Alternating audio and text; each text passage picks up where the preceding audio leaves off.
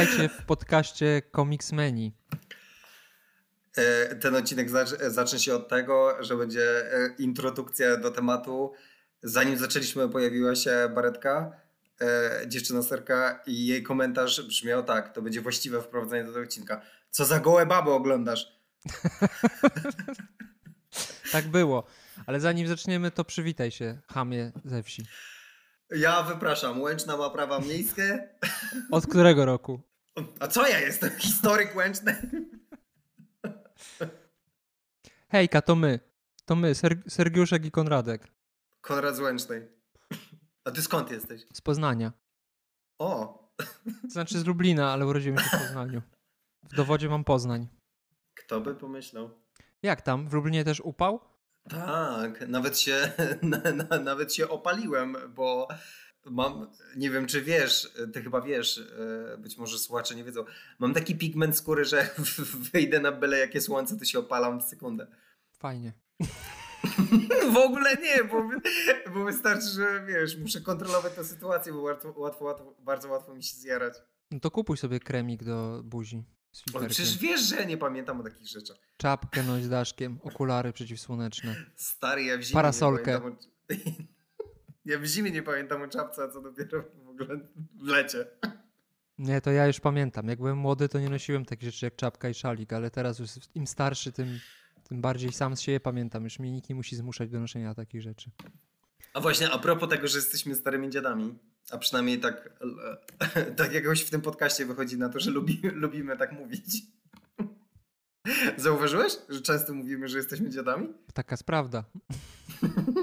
Po pierwsze, Konrad, to dzisiaj jest wyjątkowy odcinek, ponieważ 40 jest to odcinek już. Rozumiesz to? Rozumiem. 40 odcinków nagraliśmy. Czas skończyć. No nie wiem, czy czas skończyć, bo nasi słuchacze mają inne zdanie niż ty i piszą bardzo ładne rzeczy na nasz temat. I w ogóle mnie to dziwi, że nikt jeszcze nam nie powiedział, że jesteście chujowi, skończcie to, zabijcie się. Gdzie ten hejt internetowy? w ogóle czekasz, bo ci, co tak myślą, po prostu w ogóle nie słuchają. A, no. Się stwierdzili, że... To prawidłowo, no. To fajnie, fajnie, e, fajnie wiedzieć, że ktoś, kto nas słucha, chce to robić. Na przykład użytkownik o pseudonimie Dante z YouTube'a napisał: Znalazłem was dwa miesiące temu na Spotify. Jestem w szoku, że macie tak małe zasięgi. Brakuje w Polsce takiej długiej formy wypowiedzi o komiksach. Dzięki, Niestety, Dante. Nie wiem, czy masz jakiś pomysł, jak zasięgi zwiększyć? Trzeba jakiś skandal wywołać. Pokazuj fiuta, szybko. nie, to nie będzie wystarczający skandal. E, drugi nasz fan Paweł napisał: Dzięki za świetną robotę, którą wykonujecie, odcinek z Thanosem top. Myślałem, że te wiadomości wywołają na twojej buzi jakieś większe emocje. Ale totalnie wywołują, ale ja już wiesz, ja już jakby głową pracuję nad e, tym tematem. Nie, ja się super cieszę. Ja jakby ten. Wiesz co, ja, bym, ja powiem nawet tak, to może dziwnie zabrzmieć, ale ja was rozumiem, osoby, które to piszecie. Jak skromny. I jakbym, jakbym nie był współautorem tego podcastu, to bym go słuchał. To jest najlepsza rekomendacja, jaką słyszałem. Bo nawet przyznam się do czegoś. E, dzisiaj miałem intensywny dzień, dużo spraw i tak dalej. E, I żeby się trochę, wiecie, wprowadzić w klimat, stwierdziłem, że posłucham odcinka o Thanosie. I w ogóle się świetnie bawiłem. Ale w sensie nie tylko świetnie bawiłem, ale tak właśnie tak sobie pomyślałem, że ciężko znaleźć w ogóle podcast, gdzie ludzie rozmawiają o komiksach dłużej i nie w jakiejś suchej, dydaktycznej formie komiksowej. Podcastowej. Co? Wypowiedziowej. Fajnie. To taki, powinien być takie y, grafiki z cytatem z ciebie. Powinien stać jak Paulo Coelho i Gdybym tego nie tworzył, to bym słuchał, polecam. Może wezmę taką, wiesz, totalnie e, niekompatybilną formę promocji, wejdę na ulicę i będę rozdawał ulotki. Słuchajcie, po, słuchajcie podcastu Comicsmani. Może to jest właśnie ten skandal. Jest, Ludzie będą wszyscy... to brać do ręki co to jest? Papier? Ja nie wiem, co to jest.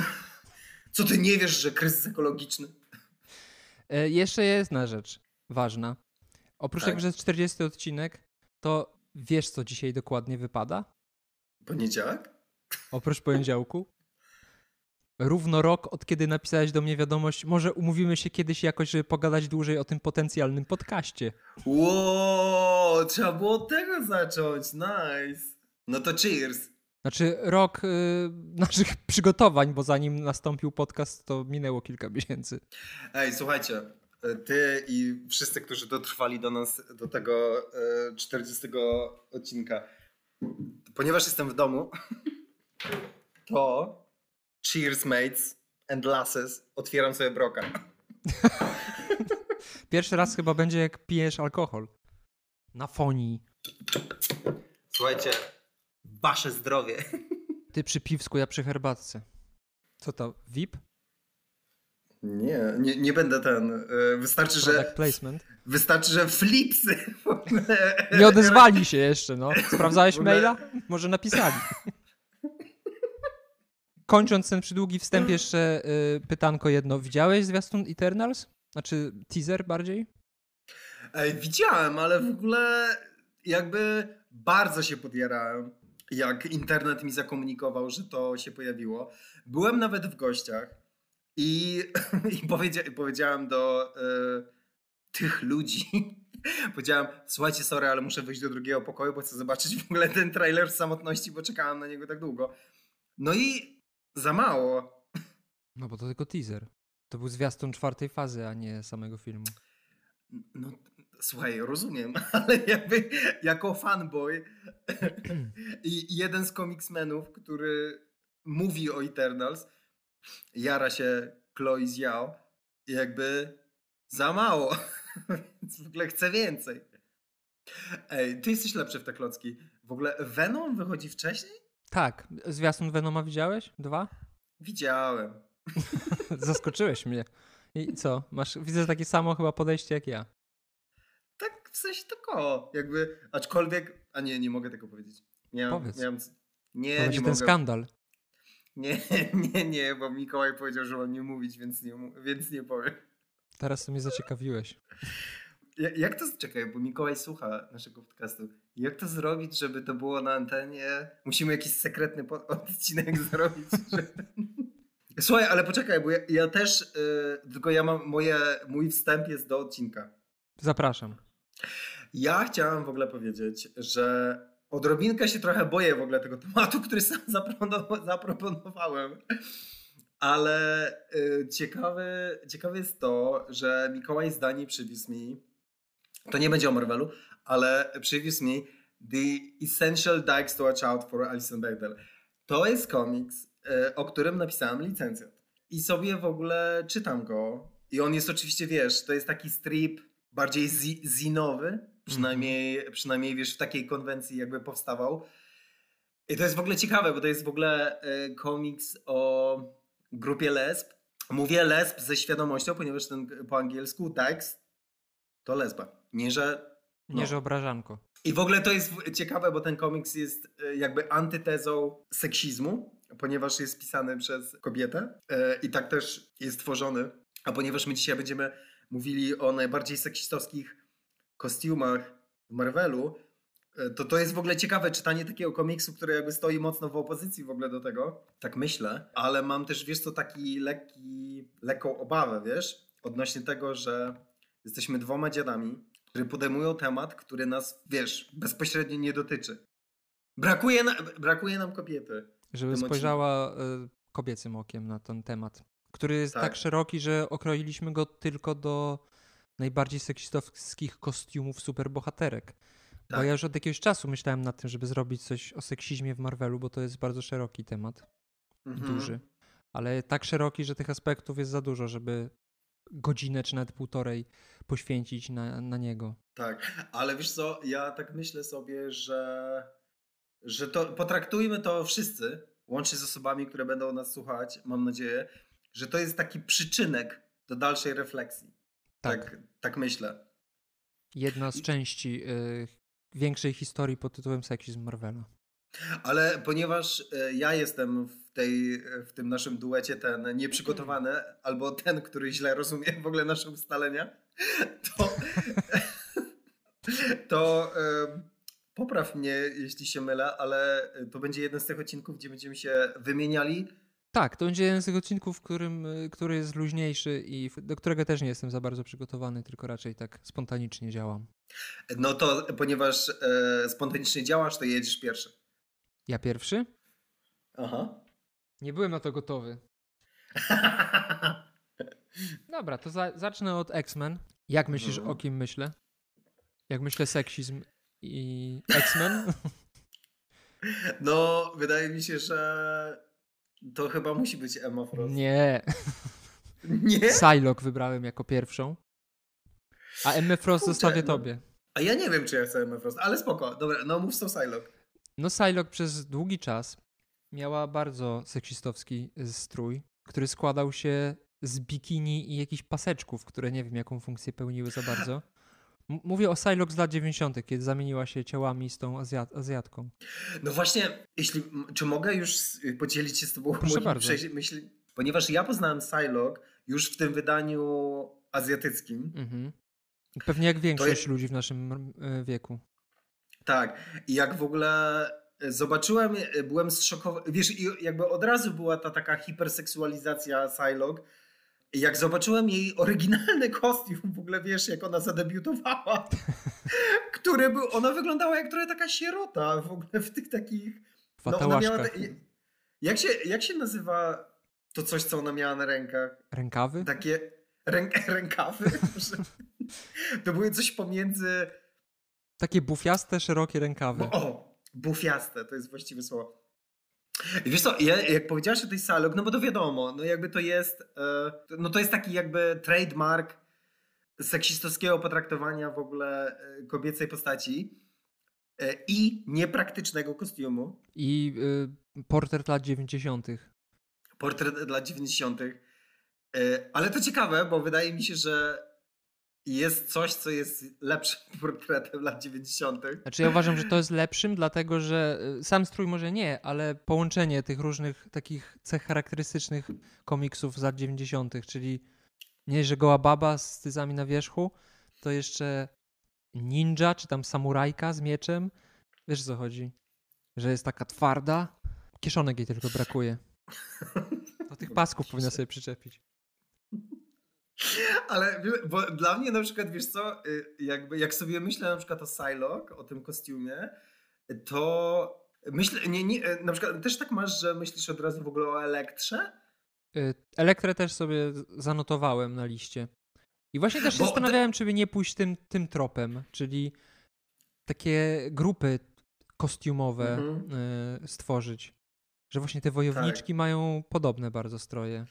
Tak, i e, to, co jest, wiesz, e, ciekawe, e, jakby ja mam wrażenie, że na przykład ten seksizm w konstrukcji takiego kostiumu, jak na przykład Elektra czy Psylocke, objawia się mm, w takich jakby tak naprawdę mikrodetalach, a to, co ja uważam, że jest na przykład bardzo seksistowskie, to jest niepraktyczność tych kostiumów, przez co na przykład rozumiem, e, e, Psylocke ma tą przepaskę, Mhm. że, wiesz, nie wiem jak to wygląda nawet na szarfę, co, co- ona tam ma. Nie wiem, jak to się nazywa. Taki pasek z materiału, no, który jej tam lata. A z kolei Elektra ma e, bandamę, która jej tam w ogóle lata w ogóle dookoła. I tą, e, tą spódniczkę, tak? No ale te stroje są mimo wszystko w jakiś tam sposób inspirowane jednak tymi azjatyckimi kostiumami ni, ni, wojowników ninja czy jakichś innych samurajów. Oni też mieli jakieś takie spódniczko podobne tuniki. Więc w jakiś tam sposób to nawiązuje do tego, nie? Tylko, że w, jeżeli w tej samej drużynie masz postacie, które są ubrane od, od, od góry do dołu, Mhm. A obok jest jakaś laska, która. No, ja mówię teraz o X-Men, nie? Na przykład w tym samym czasie był Gambit na przykład w X-Men, który nie dość, że miał kostium od góry do dołu, to jeszcze miał płaszcz na sobie. W ogóle nie, ale słuchaj, kostium Gambita to jest w ogóle, to jest osobna historia. Ten koleś miał różową zbroję. E, Prochowiec i całą masę różnych innych rzeczy. I to coś na głowie, co nie wiem, jaką tak. funkcję pełni do końca. No ale to są w sumie lata 90. tam jest wiele idiotycznych y, za, za, zabiegów takich modowych. Nie no, po co w ogóle są te Ale niektóre elementy. wiesz co, na przykład y, ja mam w ogóle coś takiego, że jak na przykład y, dotarłem do tych komiksów, gdzie Betsy Braddock jeszcze, jeszcze była Caucasian, to masz na przykład takie poczucie, że kiedy ona się stała w ogóle to Okej, ja rozumiem, że ona miała pranie mózgu, tak, że, że stała się, wiesz, tą em, Quanon ona się nazywała?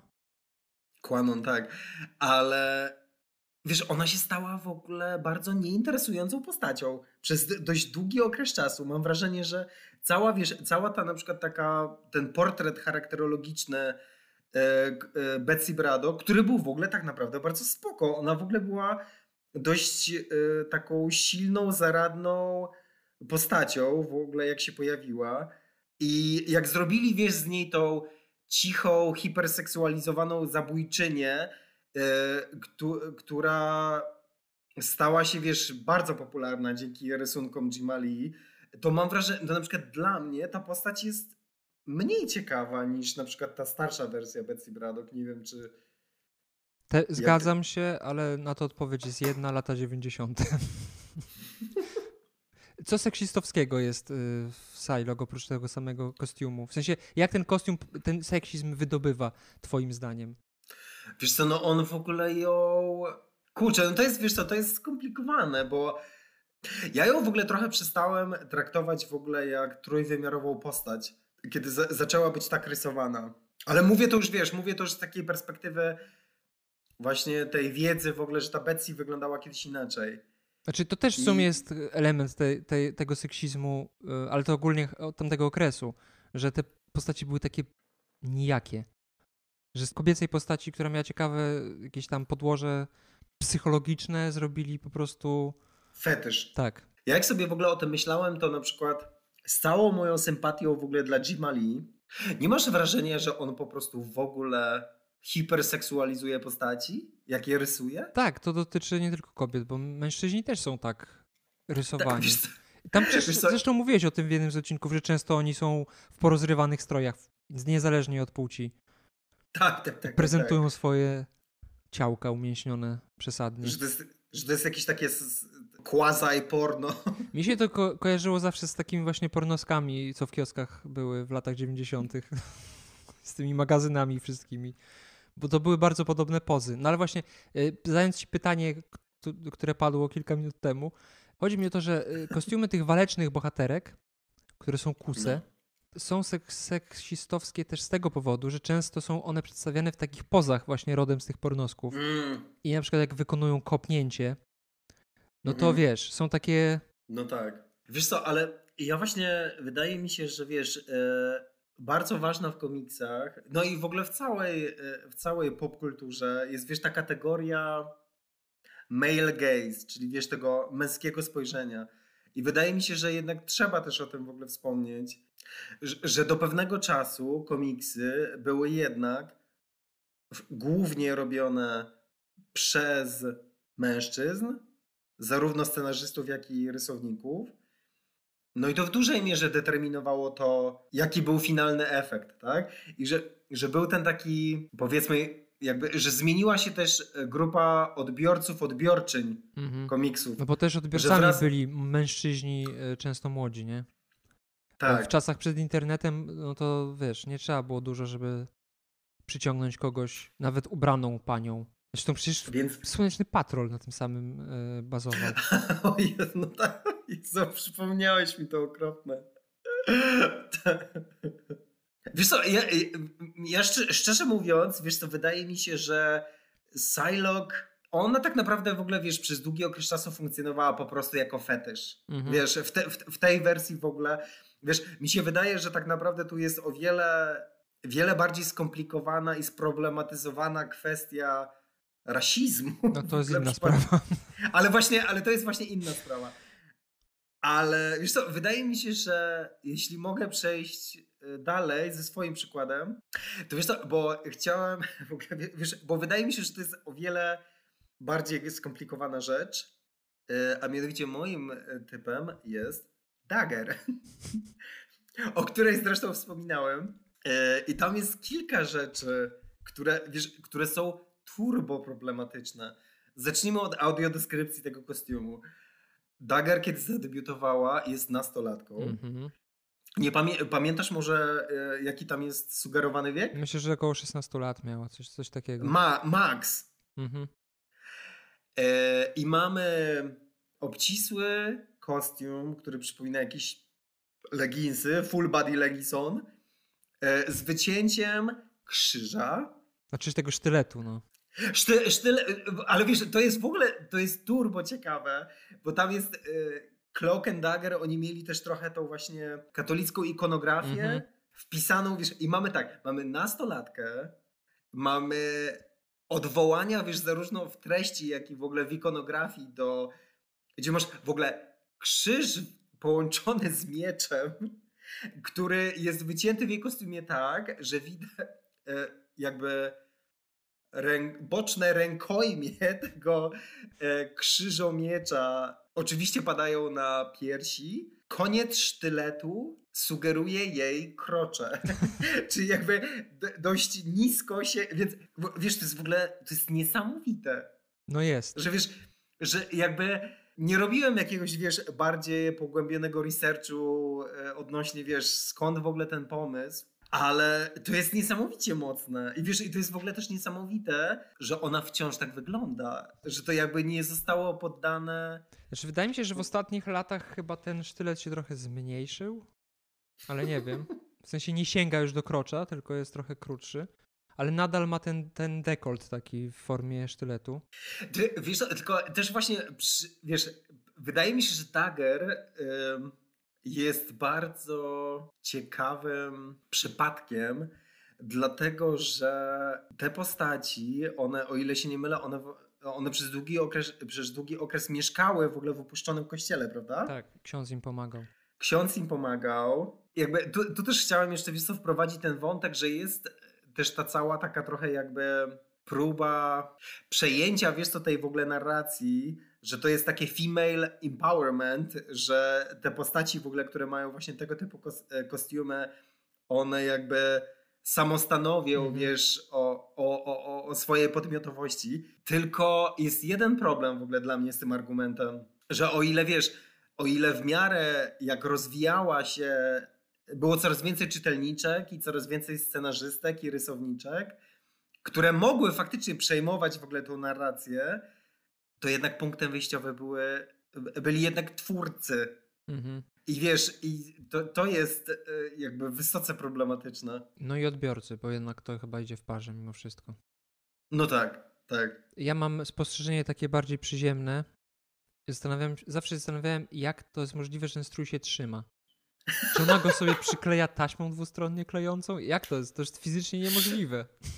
Ta, ta, no, ta, nie no, ale właśnie ale to jest, e, to jest ważne, co teraz powiedziałeś, bo wiesz, wiadomo, że czytając komiksy masz e, wysoki stopień zawieszenia niewiary. Mhm. Ale wiesz, ale okej, ale wiesz, wiesz co, o ile można mieć zawieszenie niewiary odnośnie.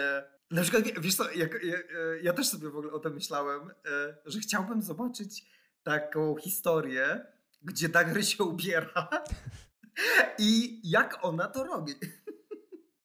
Możliwe, że w jakimś, wiesz, takim bardziej luźnym komiksie ktoś kiedyś z tego zażartował i może coś tak, może nie zostało to pokazane, ale ktoś mógł to komentować, bo takie Ale to wiesz, metatekstualne to, komentarze często się pojawiają a propos takich idiotyzmów właśnie komiksowych.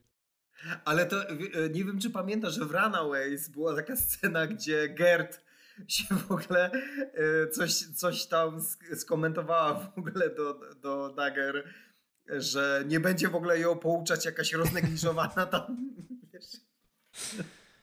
Na pocieszenie powiem ci tylko y, tyle, że Marvel y, próbuje odchodzić od tego typu rzeczy i w najnowszej serii Cloak and Dagger y, ona już nie ma takiego kostiumu. Ma kołnierz zwykły. O, nice. I tak samo Psylocke już nie jest, pierwsze nie jest Azjatką od jakichś chyba dwóch lat, tylko wróciła do Mhm. swojej dawnej formy, a po drugie ma normalny kostium. W sensie taki pełny.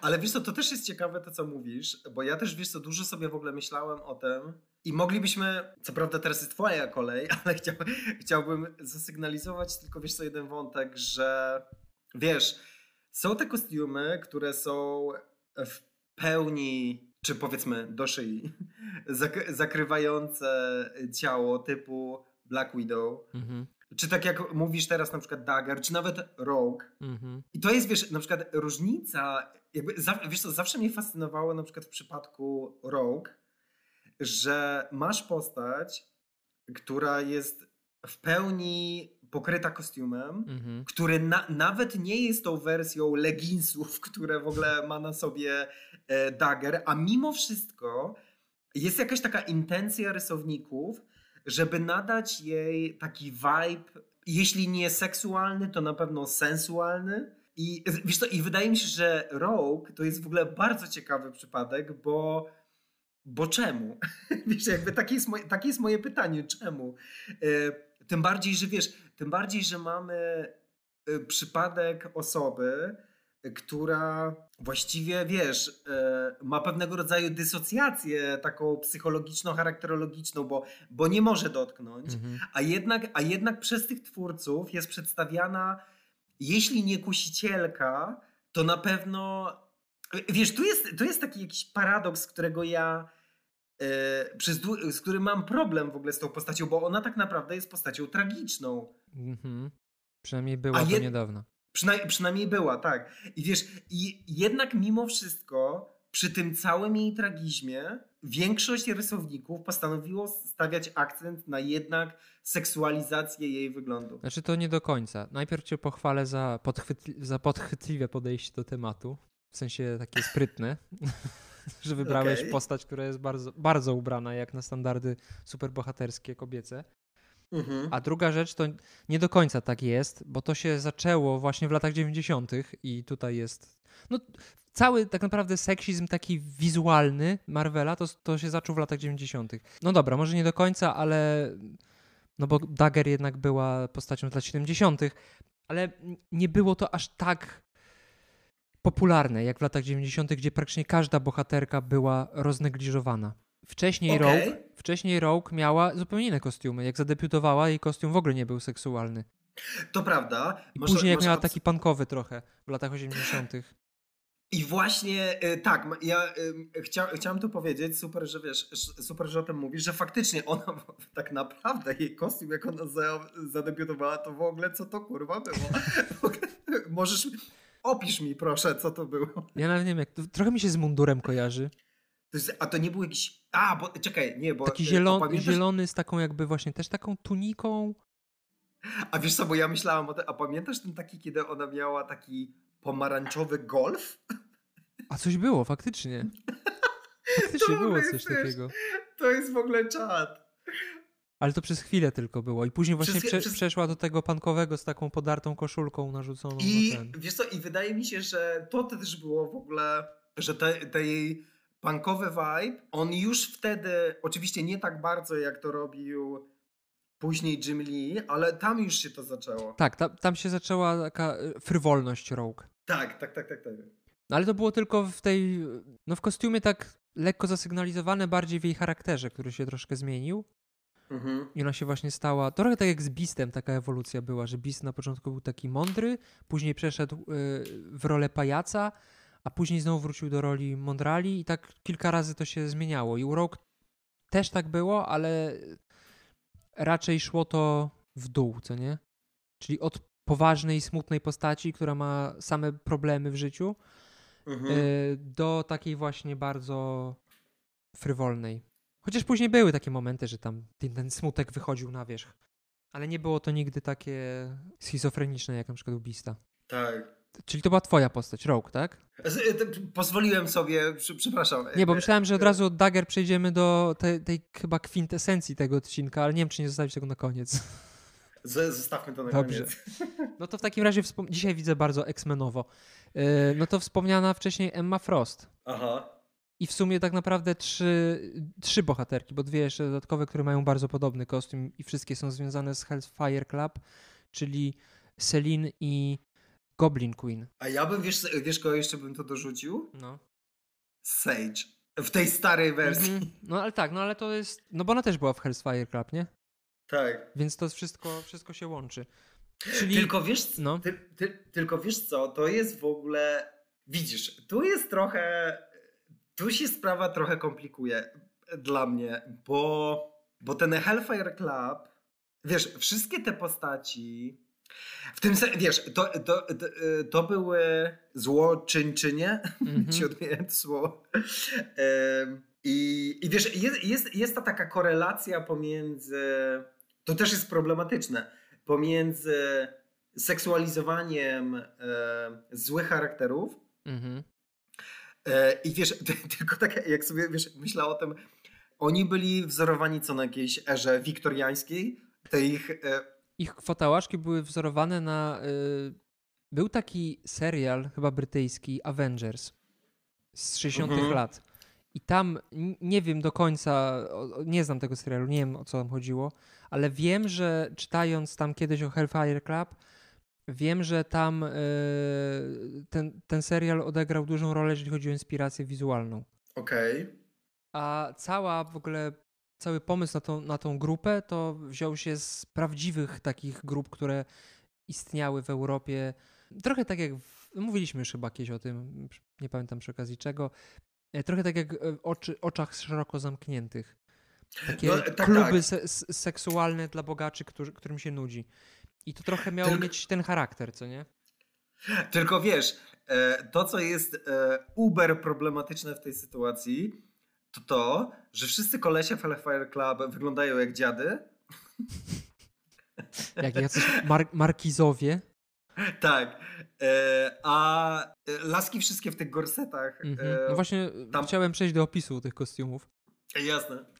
z, dlatego zebraliśmy je wszystkie cztery w jedną grupę, że praktycznie ten kostium wygląda tak samo, różni się tylko kolorem, czyli jest to gorset, długie buty do uda i jakaś pelerynka. I na tym się kostium kończy i Emma Frost tak zadebiutowała i przez długi czas tak wyglądała, ale w sumie ona y, ma dużo różnych seksistowskich kostiumów w swojej karierze i to jest całkiem z okresu całkiem niedawnego. Na przykład we wspomnianym przez nas jakiś czas temu ranie e, Granta Morrisona przecież dostała nowy kostium, który był chyba jeszcze gorszy niż ten, e, niż ten gorset, bo ten gorset można było, tak jak mówisz, wpisać w coś, co do czegoś się odnosi, co nie?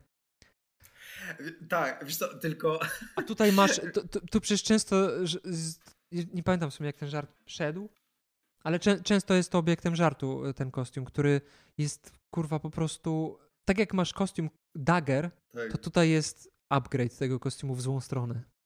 Bo ja nie wiem, tutaj to już w ogóle nie wiem na czym to się trzyma. Tłumaczę to sobie tym, że ona to chyba swoimi mocami jakoś y, kontroluje, no bo wielki Eee. X, który biegnie od jej piersi do bioder i tak naprawdę zakrywa tylko sutki i łono, no nie wiem, co to ma być. Ale wiesz co, y, po raz kolejny, jak Emma Frost, kiedy, kiedy jest z Hellfire Club, to powiedzmy, że jestem w stanie kup, kupić tą konwencję. Wiesz, jakichś tam perwersyjnych, pseudomasońskich e, klimatów i tak dalej. Wiesz co, problem z Emmą Frost dla mnie, ona była e, nauczycielką Hellions. I wydawało jej się, że to jest okej. Ale to wynikało, znaczy w świecie komiksowym to rzeczywiście jest to dość problematyczne, ale y, jak czytałem, to wiedziałem, że to wynika z zamiłowania Clermonta do tych różnych takich fe, fe, fetyszystowskich kostiumów. Bo on Aha. bardzo często przecież używał tego typu rzeczy. Jakiś skór, obrusz. No też to wynikało prawdopodobnie z tego, że moda na takie rzeczy też była w tamtym czasie, czyli w latach 80. Mhm. Ale nie wiem, czy pamiętasz, jak Morlockowie uratowali życie profesora X i przybrali go w kostium sadomasochistyczny. Nie. Więc nawet, nawet, nawet profesor X był ubrany w takie wdzianko. Kurczę, ale bo wiesz co, bo to jest w ogóle ciekawe, co teraz mówisz, bo wiesz, jak na przykład sobie myślę o takich kwestiach, wiesz, typu na przykład drag albo wiesz, na przykład takie, e, takie strategie odzyskiwania czy eksperymentowania, wiesz, z wyglądem na przykład grup mniejszościowych, mhm. gdzie, wiesz, gdzie na przykład moty motywacją jest to, że jako, wiesz, e, wykluczona e, grupa odzyskujesz własną seksualność czy, czy, czy, czy własną podmiotowość. I, wiesz, no jednak w mainstreamowym komiksie, gdzie te, gdzie te, gdzie te postaci nie mają takiej motywacji, Przynajmniej wiesz na tym poziomie takim nie interpretacyjnym, tylko tym po prostu takim. Mhm. Znaczy, nie do końca, bo właśnie w przypadku M. Frost jest ciekawe to, że był taki numer X-Men Classics. Nie wiem, czy kojarzysz mhm. taką serię. To była taka no. seria, gdzie tam były dopowiadane różne krótkie historie pomiędzy wydarzeniami z poprzednich zeszytów, takich starszych, mhm. klasycznych tak zwanych. Co ciekawe, to autorką tego komiksu była kobieta, Ennocenti. I mhm tam zostało to wytłumaczone, że Emma Frost, w ogóle cały ten, cała ta fasada Hellfire Club, że oni mają te kostiumy takie sadomasochistyczne, że to wynika właśnie z tego, że dla nich najważniejsza jest władza i ona tym kostiumem i tym, jaka, jaka jest, czyli jest bardzo taka właśnie, jak domina, co nie?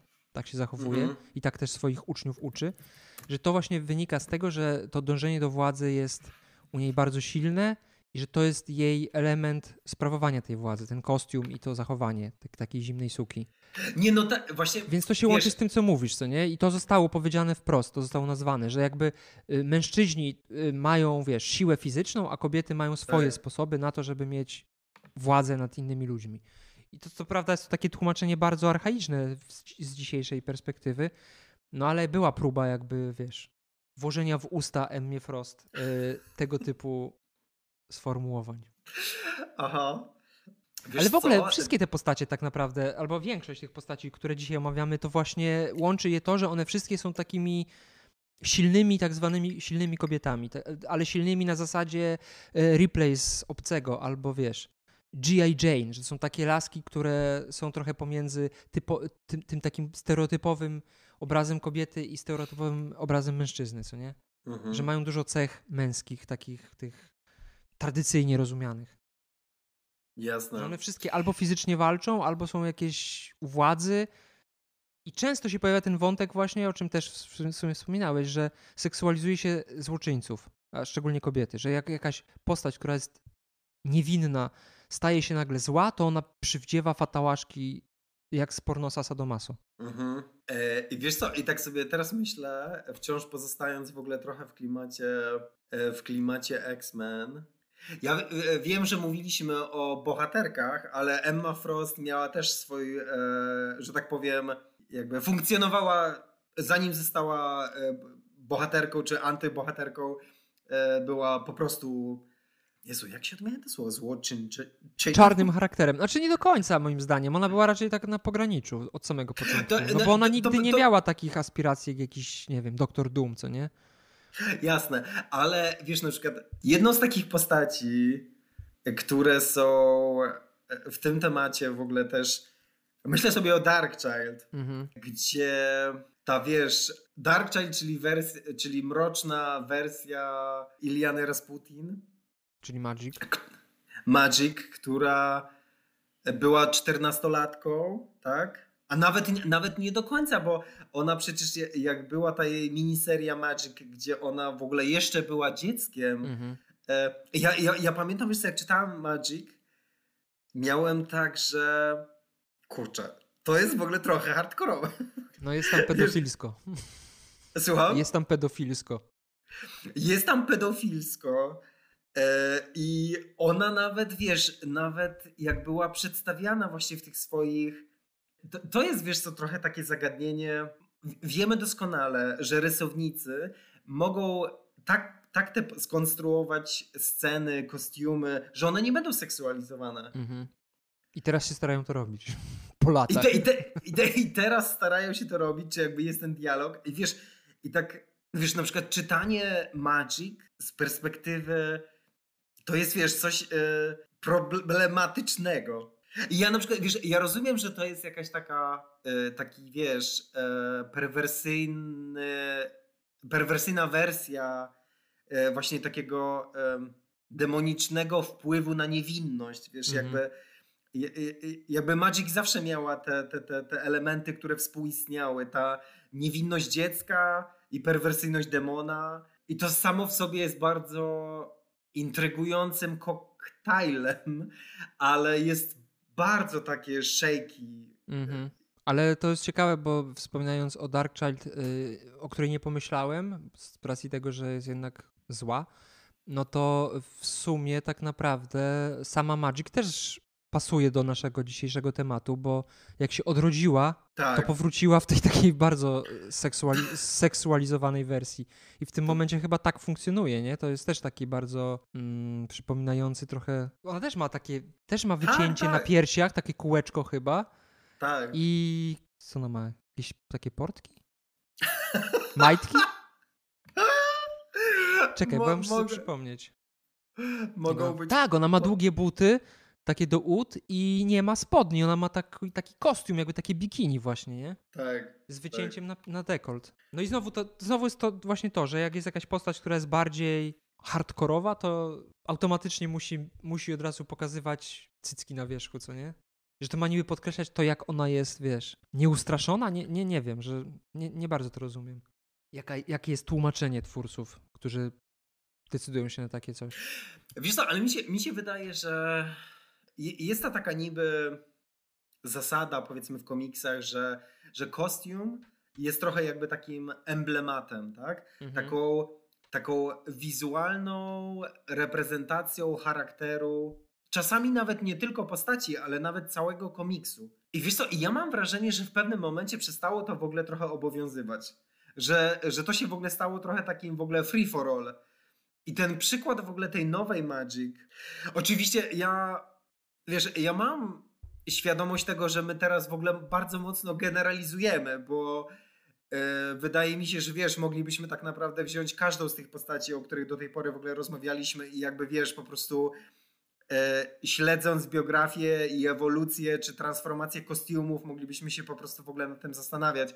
Dlatego na początku, tak jak słusznie powiedziałeś, że to jest jakby jakiś przyczynek do, do, do jakiegoś e, podjęcia tego tematu szerzej czy inaczej.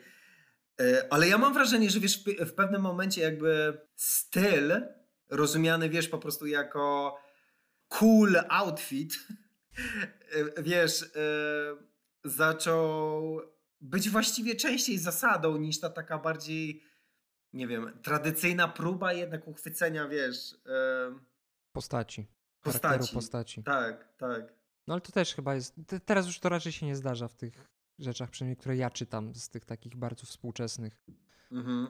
tutaj już raczej się twórcy starają skupiać właśnie na tym, co do tej pory było zaniedbywane. Mhm. Więc jest zmiana duża, jeżeli chodzi o komiksy z ostatnich 10 lat. Bo jeszcze, jeszcze do niedawna faktycznie ta wizualna sfera była ważniejsza często niż to, co się dzieje z, z bohaterami w fabułach. No dobra, kolejna postać? E, ty teraz czy ja? Ja czy właśnie nie wiem.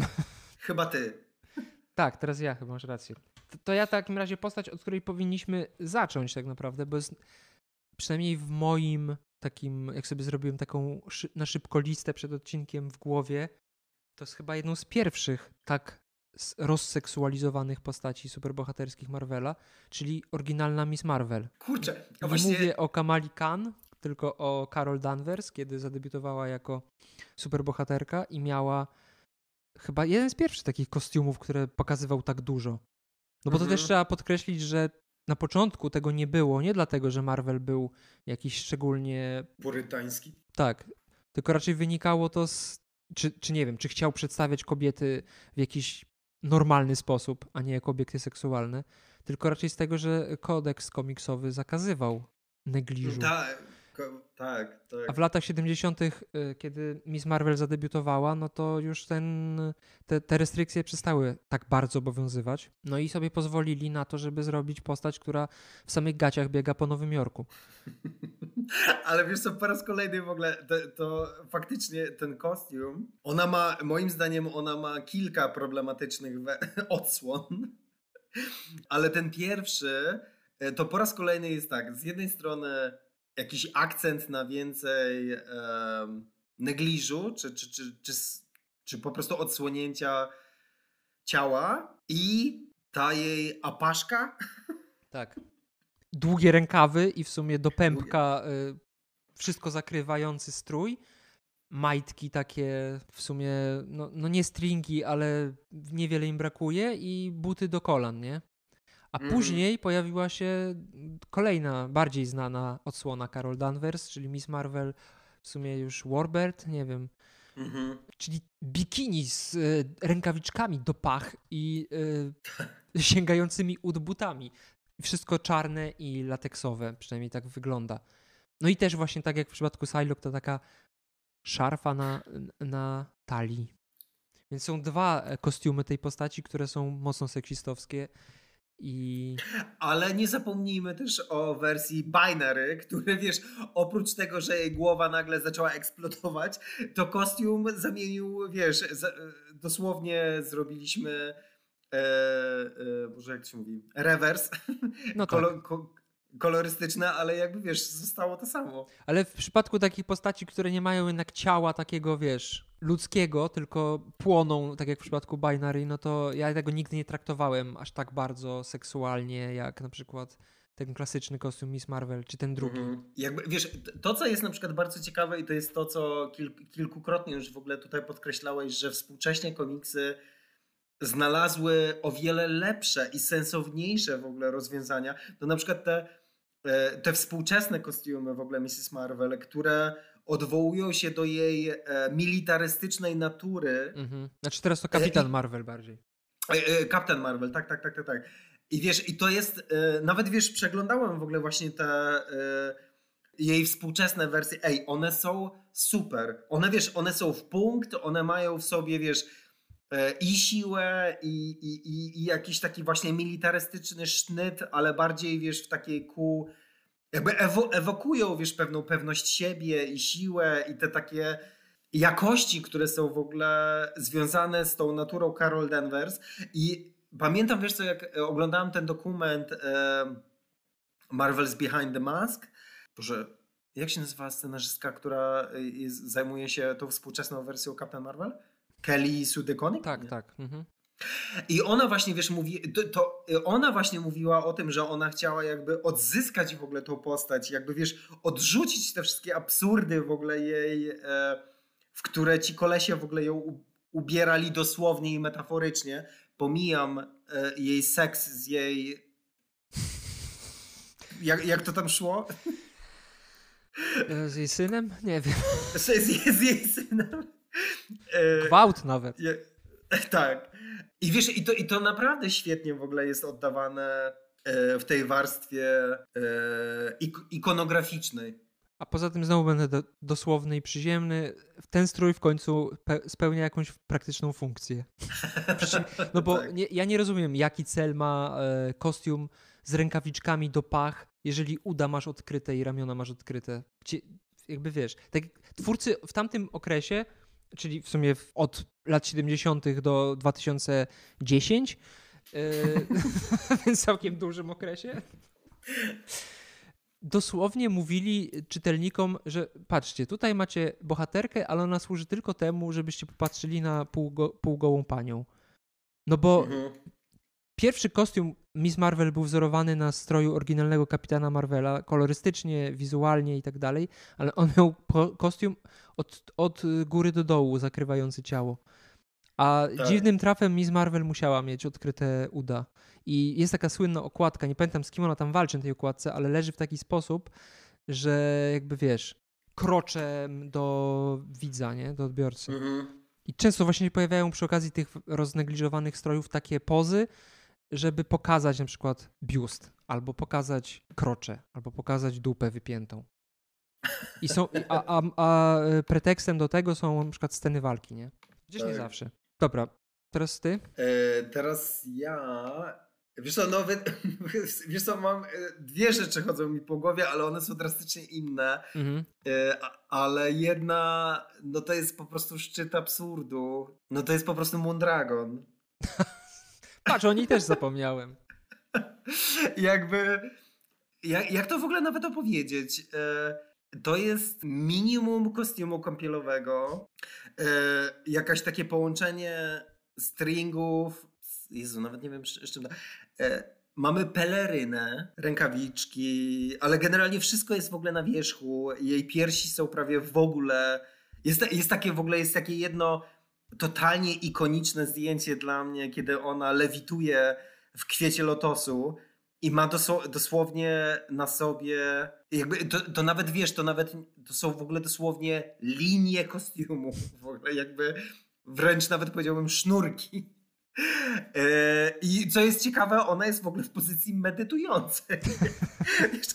I, i wiesz, i po prostu jak, jak sobie tak myślę, właściwie to mam do ciebie trochę pytanie, bo ja, ja wiesz, ja Mondragon aż tak bardzo chyba nie znam jej genezy. Mhm. Ty jednak czytałeś Avengers, kiedy, kiedy ona się tam w ogóle pojawiła. I ja wiem, że ona miała trudny charakter. Były też tam elementy, pamiętam, że ona chyba Tora zgwałciła w pewnym... Było coś takiego, faktycznie. Y, ale jakby, czy jest jakaś, jakaś, jest jakaś logiczna droga, przez którą ty możesz mnie przeprowadzić, dlaczego Heather Douglas w ogóle ma taki kostium? Yy, nie, to nie zostało chyba nigdy powiedziane. nie wiem, być może te, te drzewa, czy kto tam ją wychowywał, jakieś mnisi, kosmiczne drzewa, było coś takiego, nie? Tak, tak, no. Być może oni tak chodzili ubrani, albo nie wiem. Wychowywała się z dala od ludzi, więc stwierdziła, że o, tak właśnie powinno się chodzić ubranym. w przypadku kosmicznych postaci można to tłumaczyć tym, że po prostu standardy ubraniowe są inne niż na Ziemi. Wiesz co, ale jest, jest jedna rzecz, która ma pewny subwersywny potencjał e, i to zawsze w ogóle lubiłem w tej postaci. Może to nie jest aż tak istotne, ale jednak przynajmniej do pewnego momentu e, wydaje mi się, że Heather Douglas była jedną z nielicznych kobiet o łysej głowie, Tak. o, który, o których można było powiedzieć, że jest przedstawiana sexy. Znaczy wcześniej chyba w ogóle nie było. Ja nie przynajmniej nie kojarzę takich postaci w komiksach Marvela przynajmniej. Tak, no ale jakby wiesz, wiesz, ja, ja nawet jak sobie teraz o tym mówię, to po prostu chciałbym w ogóle zapytać się twórców, jakby, wiesz, no nie ma opcji, żeby tam było coś więcej poza, poza chęcią seksualizowania tej postaci. No ona bo- też zadebiutowała w latach 70., kiedy, tak jak mówiliśmy wcześniej, te obostrzenia spadły i po prostu sobie zaczęli pozwalać na więcej. No. Ale no to polecie. To jest najłatwiejszy sposób, żeby przyciągnąć, yy, przyciągnąć czytelników. Niestety, smutne, ale prawdziwe. Przynajmniej kiedyś. Teraz się od tego odchodzi na szczęście. No, no i fakty, faktycznie jest tak, że jej obecne wersje kostiumów są już w ogóle sensowne. W Mhm. sensie są jakby dobrze zaprojektowane, wyglądają fajnie i nie mają tego obrzydliwego, nachalnego aspektu, który jest w ogóle nawet nie do logicznego ogarnięcia. No dobra, to ja teraz jeszcze yy, rzucę taką najbardziej chyba rozebraną postacią w tym, w tym zestawieniu. Uważaj. I właśnie teraz myśląc o niej, przypomniałem sobie, że popełniłem błąd. Wszystkie y, bikini, które, o których powiedziałem poprzednio, to nie były bikini, tylko kostiumy kąpielowe. Okazało się, że nie znam się na strojach. Bikini to jest stanik i majtki, prawda? A taki, a taki strój y, jak do pływania, no to to jest po prostu kostium kąpielowy, tak? Taki zabudowany, takie body jakby. Bo, body, o właśnie. Pomyliły mi się, mi się dwa, dwa rodzaje ubrań. Więc Miss Mhm. Marvel, y, kto tam jeszcze był? No. Psylocke. Aha, One mają nie bikini, tylko body. tak. Przepraszam za pomyłkę. Proszę. Bikini, bikini ma Tigra. Tak. Wiesz co, Tigra to jest też ten przykład em, tej powiedzmy animalistycznej postaci, czy e, nie wiem jak to się, ko kociej postaci, e, która e, z automatu jest e, również e, Erotyczna. erotyczna. Jakby w ogóle wiesz, po prostu jakby e, to, to też jest w ogóle dla mnie fascynujące, że akurat wszystkie postaci związane z kocim wcieleniem muszą być automatycznie erotycznie nacechowane. W każdym razie Tigra, y, oprócz tego, jest pokryta futrem, ponieważ jest przedstawicielką, to była rasa, czy co to było, ludzi kotów, no to ma na sobie majtki i stanik tylko. Nie majtki, tylko stringi. Stringi nawet? Wydaje mi się, że tak. Nie no, chyba z tego ogon by, w sensie, którędy to- by to- wyłaził. Wiesz co, to też chyba zależy, zależy kto ją kto ją rysuje. Znaczy, no wiadomo, no często te stroje się jakoś tam w detalach zmieniają. No być może stringi, ja nie przypominam sobie stringów, nie wiem. Więc jest, y, jest Tigra. W sumie tu więcej nie ma o czym mówić, bo to jest właśnie to, o czym mówiłeś, czyli ten koci aspekt i ten zwierzęcy aspekt, który jest jeszcze innym rodzajem seksizmu, wynikającym z tego, że często sprowadza się kobiety do tych bardziej istot bliższych natury, więc często właśnie. Tak, tak. Ale w sumie podobne jeszcze są postacie, które też mają na sobie stanik i okrycie bioder, czyli Shana She-Devil, w- żeńska wersja Tarzana. A nie Shina? Shina? Kto to był Shina? No, wydaje mi się, że ona jest pisana przez dwa i, dwa e, nie? Nie, Shana She-Devil się pisze. Okej, dobra. Może pomyliło ci się z Shirą, wojowniczą księżniczką, y, siostrą y, Himena. A w ogóle Himen to jest w ogóle bardzo, bardzo ciekawy przykład seksualizacji postaci. I przykład wspaniałego nazewnictwa. E, No i jeszcze Red Sonia jest też, która również ma podobny kostium. Tylko, że tam chyba Mhm. dochodzi jakiś element zbroi też. Plus buty. Ona nosi buty. Co mnie zawsze zastanawia. Jak masz kurwa strój, w którym większość ciała jest odkryta i masz nagle futrzane buty, co to ma dawać? Bo nie bardzo rozumiem. Eee, tak. Więc są takie trzy bohaterki, które noszą po prostu gacie i stanik, tak na dobrą sprawę i kompletnie świecą ciałem. Bardziej się już chyba nie da w granicach tych, tych norm, które muszą spełniać komiksy, przeznaczone również dla młodzieży niepełnoletnich. Ale wiesz, wiesz o czym sobie teraz w ogóle pomyślałem? O czym? Chciałem powiedzieć o e, innych około kocich postaciach, Mhm. typu Wolfsbane albo moja ulubiona Fera. Ale one nie były chyba aż tak nigdy seksualizowane mimo tego swojego... Nie, nie, nie, nie, nie były, nie, nie, nie były, nie były. Ale wiesz co, y, pojawiło mi się coś w ogóle w głowie. A co byś powiedział na temat seksualizowania takich postaci jak... Jak się nazywa kobieca Venom, ta taka pomarańczowo-czerwona? Scream? No, co myślisz o tym? Poniekąd tak, ale to, jest, to nie jest super bohaterka. A, dobra, faktycznie, masz rację. No tak. Zapomniałem, że w ogóle dziś lecę obrazami w ogóle.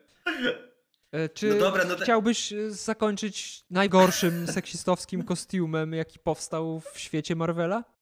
Bo jeszcze można oczywiście też powiedzieć o Black Cat i o Black Widow, które niby są zakryte, ale jednak często piersiami świecą, bo mają jakieś takie dziwnie y, dekolty sięgające pępka. Ale w sumie mm, tak naprawdę to jest wypadkowa tych postaci poprzednich, o których mówiliśmy, bardziej ekstremalnych. Nie, nie no po, powiedz to. Ty to powiedz. Teraz twoja kolej. No, rozumiem, że mówimy tutaj o amerykańskiej matce i żonie. Tak. Sue Storm. E, przepraszam, czy ona zmieniła nazwisko? Ona jest Sue Richards, która lata 90. postanowiły ją transformować w e, pierwszą zdzirę, zdzirę Mar Marvela. I to jest niesamowite. To jest jednak, to jest coś... Tutaj wszystkie te idiotyzmy poprzednich kostiumów, o których mówiliśmy, są w jednym kostiumie. I, I jakby mam wrażenie, że nie ma, wiesz, em, bo o ile wiesz, na przykład Moondragon jest absurdalna, e, ale właśnie ponieważ ona nie ma jakby takiej poprzedniej e, linii charakterologicznej, Mhm. czy, czy jakiejś takiej motywacji w ogóle w szerszym kontekście, to to jest okej, po prostu jest absurd, absurdalna. Plus mamy ten wątek, że mnisi z kosmosu. Ale no w ogóle sorry. Nie no nawet wiesz, no, przez chwilę chciałam powiedzieć, że, że to właśnie może jakieś takie subwersywne albo coś tam, ale nie, nie, po prostu no nie. to jest po prostu złe. Jest- to zastanawia, jest- ja, jaki, jaki był klucz dobierania tego, co jest zakryte, a co jest odkryte. Ale i wiesz co, jest, jest też w ogóle coś takiego, e, ponieważ to, to jest kostium, gdzie e, Sue Richards e, jakby emblemat Fantastycznej Czwórki, czyli, ta, czyli cztery, e, odsłania jej piersi. Pierwsi. Pier-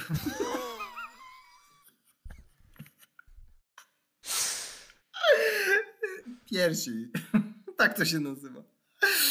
E, to wiesz, w ogóle, ale jest coś, jest coś w ogóle super fajnego w tym, że w sensie fajnego, w sensie słabego.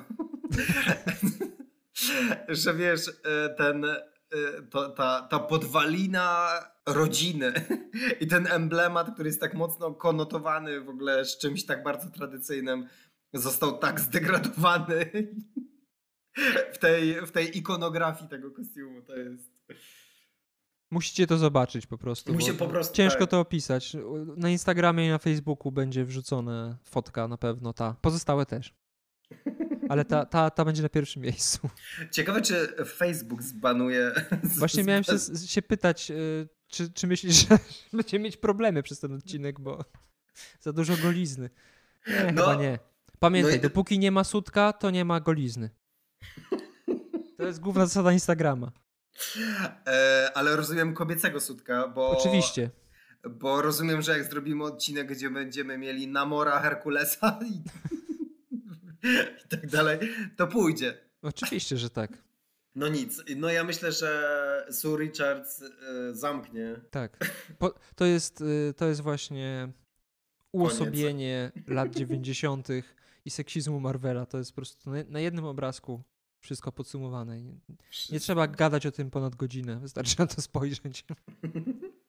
Więc jeśli chcecie zobaczyć, jak wyglądają e, te kostiumy, o których mówiliśmy w tym odcinku, zapraszamy na nasze media społecznościowe.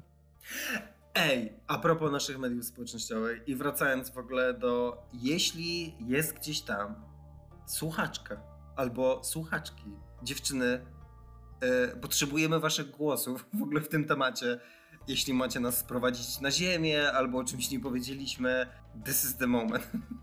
Tak, bardzo, bardzo dobrze o tym wspomniałeś, bo ja pewnie bym zapomniał, mimo tego, że miałem to w głowie. Także e, nie bójcie się, e, męskie sutki w przyszłości. Kiedyś będą na pewno. A chyba E. już kończymy, co? Chyba tak, ale na koniec jeszcze powiem jedną pocieszającą rzecz. Pociesz mnie. Pamiętasz, jak dwa odcinki temu rozmawialiśmy o tym, czy ludzie ogląd- podczas oglądania googlują coś od czapy? O Jezus, zrobiłeś Prze- sondę. Przeprowadziłem sondę i ponad 60% robi tak jak ty, więc jesteś w większości po raz pierwszy. Gratulacje. Mm, chcia- wolałbym być w większości przy innej okazji, ale okej, dzięki. Nie, przepraszam, e, czy szanujesz Konrada też miał chyba z 98%. Tak? Tak. będę, mógł, e, będę mógł zasnąć spokojnie. Dziękuję. Ja też dziękuję za dzisiejszy odcinek Tobie i naszym słuchaczom. Zapraszamy za tydzień. Do usłyszenia. Mówili Pa. Comicsmeni. Pa, pa.